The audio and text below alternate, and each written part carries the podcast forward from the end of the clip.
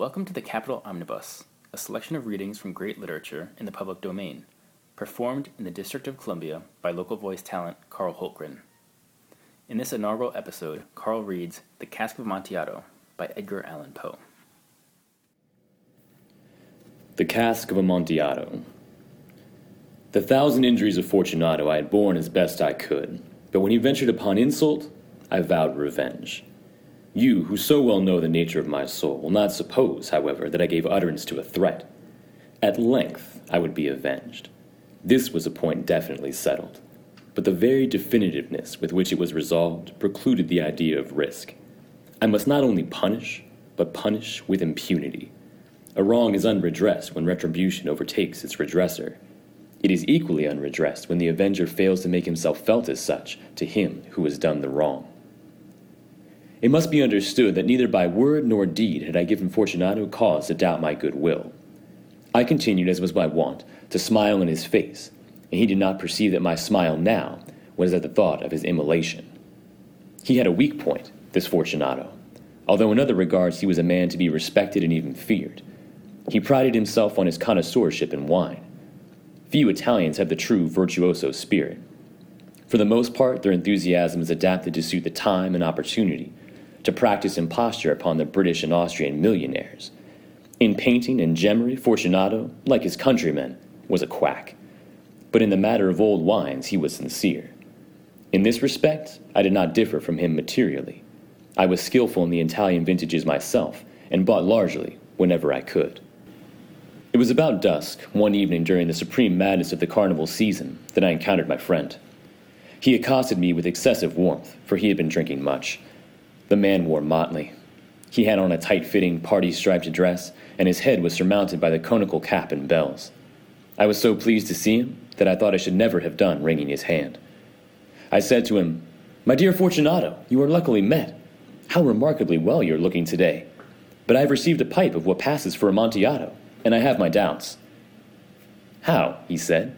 "Amontillado? A pipe? Impossible. In the middle of the carnival?" "I have my doubts," I replied, "and I was silly enough to pay the full Amontillado price without consulting you in the matter. You were not to be found, and I was fearful of losing a bargain." "Amontillado?" "I have my doubts." "Amontillado? And I must satisfy them." "Amontillado? As you are engaged, I am on my way to Luchesi. If anyone has a critical turn, it is he. He will tell me, 'Luchesi cannot tell Amontillado from Sherry.' Well, and yet some fools will have it that his taste is a match for your own. Come, let us go." "Whither?" "To your vaults." "My friend, no. I will not impose upon your good nature. I perceive you have an engagement. Luchesi—" "I have no engagement. Come." "My friend, no. It is not the engagement, but the severe cold with which I perceive you are afflicted. The vaults are insufferably damp. They're encrusted with niter." "Let us go, nevertheless. The cold is merely nothing. Amontillado! You have been imposed upon. And as for Luchesi, he cannot distinguish sherry from Amontillado." Thus speaking, Fortunato possessed himself of my arm. Putting on a mask of black silk and drawing a roquelaire about my person, I suffered him to hurry me to my palazzo. There were no attendants at home. They had absconded to make merry in honor of the time. I had told them that I should not return until the morning, and had given them explicit orders not to stir from the house. These orders were sufficient, I well knew, to ensure their immediate disappearance, one and all, as soon as my back was turned. I took from their sconces 2 flambeaux, and giving one to Fortunato, bowed him through several suites of rooms to the archway that led into the vaults. I passed down a long and winding staircase, requesting him to be cautious as he followed. We came at length to the foot of the descent, and stood together on the damp ground of the catacombs of the Montresors. The gait of my friend was unsteady, and the bells upon his cap jingled as he strode. "The pipe?" said he. "It's farther on," said I, "but observe the white webwork which gleams from these cavern walls." He turned toward me and looked into my eyes with 2 filmy orbs that distilled the room of intoxication. "Niter?" he asked at length. "Niter," I replied. "How long have you had that cough?" My poor friend found it impossible to reply for many minutes. "It's nothing," he said at last. "Come," I said with decision, "we will go back. Your health is precious. You are rich, respected, admired, beloved. You are happy, as once I was. You are a man to be missed. For me it's no matter. We will go back. You will be ill, and I cannot be responsible. Besides, there's Luchesi." "Enough," he said. "The cough is a mere nothing. It will not kill me. I shall not die of a cough." "True, true," I replied. "And, indeed, I had no intention of alarming you unnecessarily, but you should use all proper caution. A draught of this Medoc will defend us from the damps." Here I knocked off the neck of a bottle which I drew from a long row of its fellows that lay upon the mould. "Drink," I said, presenting him the wine. He raised it to his lips with a leer. He paused and nodded to me familiarly while his bells jingled. "I drink," he said, "to the buried that repose around us." "And I to your long life." He again took my arm, and we proceeded. "These vaults," he said, "are extensive." "The Montresors," I replied, "were a great and numerous family."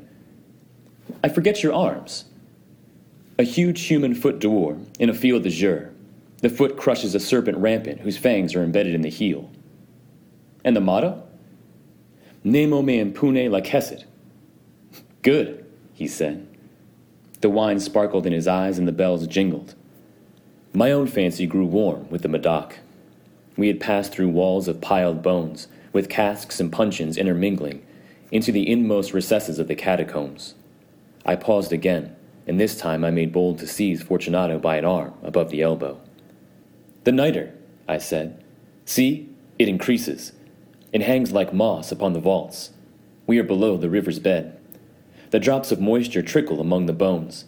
Come, we will go back ere it is too late. Your cough—" "It is nothing," he said. "Let us go on. But first, another draught of the Medoc." I broke and reached him a flagon of de Grave. He emptied it at a breath. His eyes flashed with a fierce light. He laughed and threw the bottle upward with a gesticulation I did not understand. I looked at him in surprise. He repeated the movement, a grotesque one. "You do not comprehend?" he said. "Not I replied. "Then you are not of the Brotherhood." "How?" "You're not of the Masons." Yes, I said. Yes. "You? Impossible. A Mason?" "A Mason," I replied. "A sign," he said. "It is this," I answered, producing a trowel from beneath the folds of my roquelaire. "You jest," he exclaimed, recoiling a few paces. "But let us proceed to the Amontillado."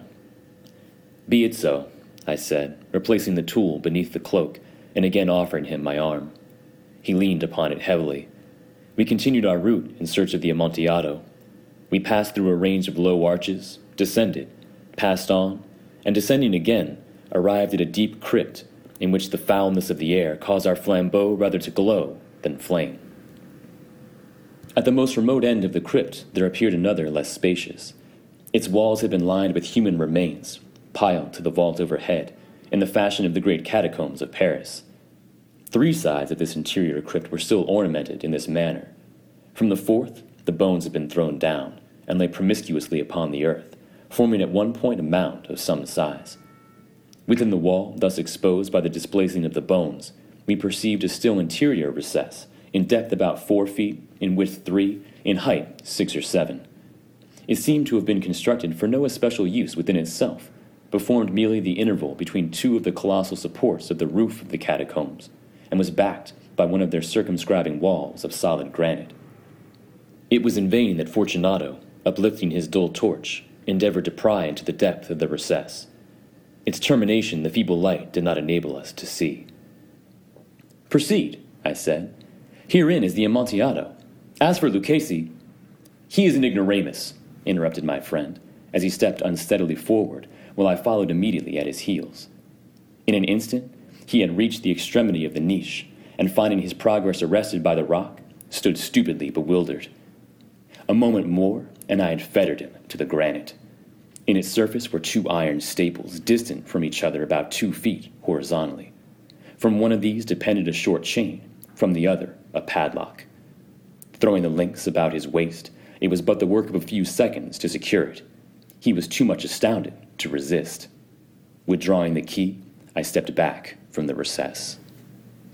"Pass your hand," I said, "over the wall. You cannot help feeling the nitre. Indeed, it is very damp. Once more, let me implore you to return. No? Then I must positively leave you. But I must first render you all the little attentions in my power." "The Amontillado!" ejaculated my friend, not yet recovered from his astonishment. "True," I replied. "The Amontillado." As I said these words, I busied myself among the pile of bones of which I have before spoken. Throwing them aside, I soon uncovered a quantity of building stone and mortar. With these materials, and with the aid of my trowel, I began vigorously to wall up the entrance of the niche. I had scarcely laid the first tier of the masonry when I discovered that the intoxication of Fortunato had in a great measure worn off. The earliest indication I had of this was a low moaning cry from the depth of the recess.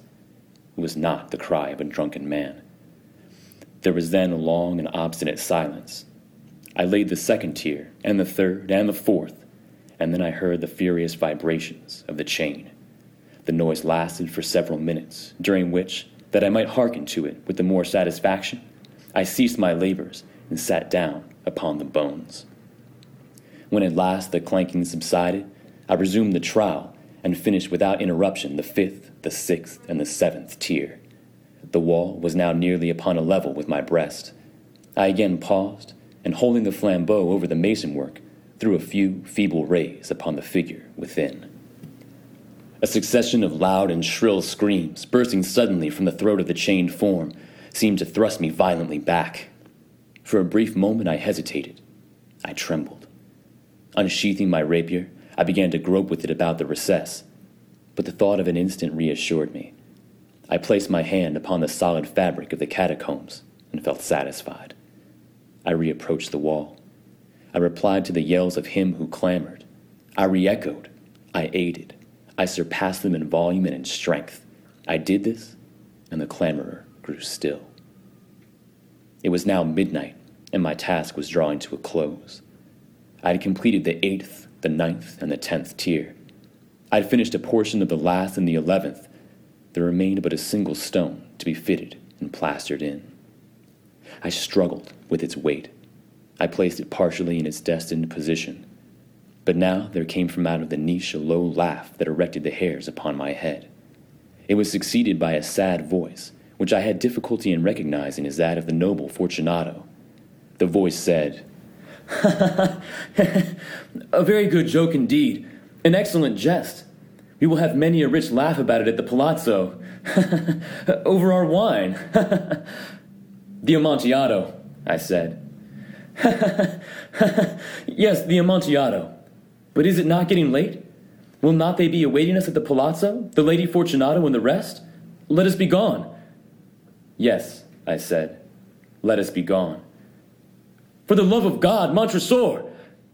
"Yes," I said, "for the love of God." But to these words I hearkened in vain for a reply. I grew impatient. I called aloud, "Fortunato!" No answer. I called again, "Fortunato!" No answer still. I thrust a torch through the remaining aperture and let it fall within. There came forth in return only a jingling of the bells. My heart grew sick, on account of the dampness of the catacombs. I hastened to make an end of my labor. I forced the last stone into its position. I plastered it up. Against the new masonry I re-erected the old rampart of bones. For the half of a century, no mortal has disturbed them. In pace requiescat.